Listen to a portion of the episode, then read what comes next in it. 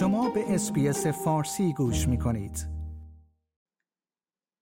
در تلاش برای جلوگیری از ورود بیماری پا و دهان به استرالیا، زیراندازهای بهداشتی در فرودگاه های بین المللی استفاده خواهد شد.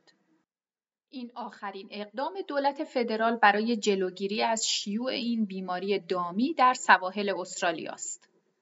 این در حالی است که کشور اندونزی با شیوع این بیماری دست و پنجه نرم می کند که اخیرا در بالی مقصد توریستی محبوب مسافران استرالیایی شناسایی شده است. پیش بینی شده که اگر انتشار بیماری در استرالیا رایج شود، طی ده سال آینده 80 میلیارد دلار به اقتصاد آسیب وارد خواهد کرد. موری وات وزیر کشاورزی گفته که این زیراندازها یک لایه دفاعی در برابر شیوع بیماری اضافه می کنند. سناتور وات امروز چهارشنبه در بیانیه‌ای گفت اما استرالیایی ها که از منطقه باز می‌گردند همچنان باید کفش ها و لباس های خود را تمیز کنند و یا در صورت امکان کفش های خود را در خارج از کشور بگذارند. چرا که هیچ راه حل سریع بهداشتی برای این بیماری وجود ندارد. او افزود کنترل ما بر روی کردی چند لایه برای کاهش خطر FMD یا همان بیماری دهان و پا تکیه دارد.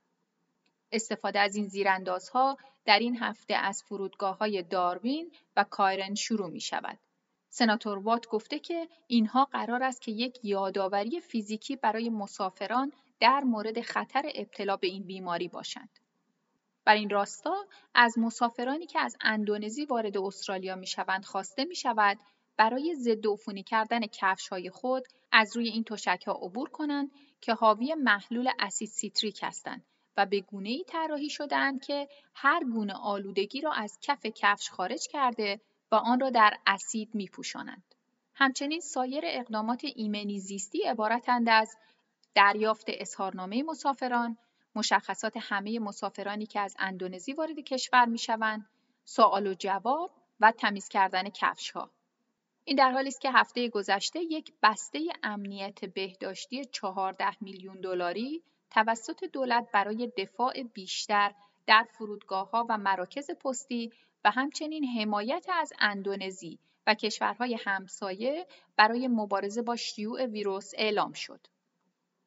سناتور وات قرار است برای اولین نشست مشترک پس از هشت ماه همتایان ایالتی و منطقه‌ای خود برای بحث در مورد اقدامات بیشتر دیدار کند. آیا می خواهید به مطالب بیشتری مانند این گزارش گوش کنید؟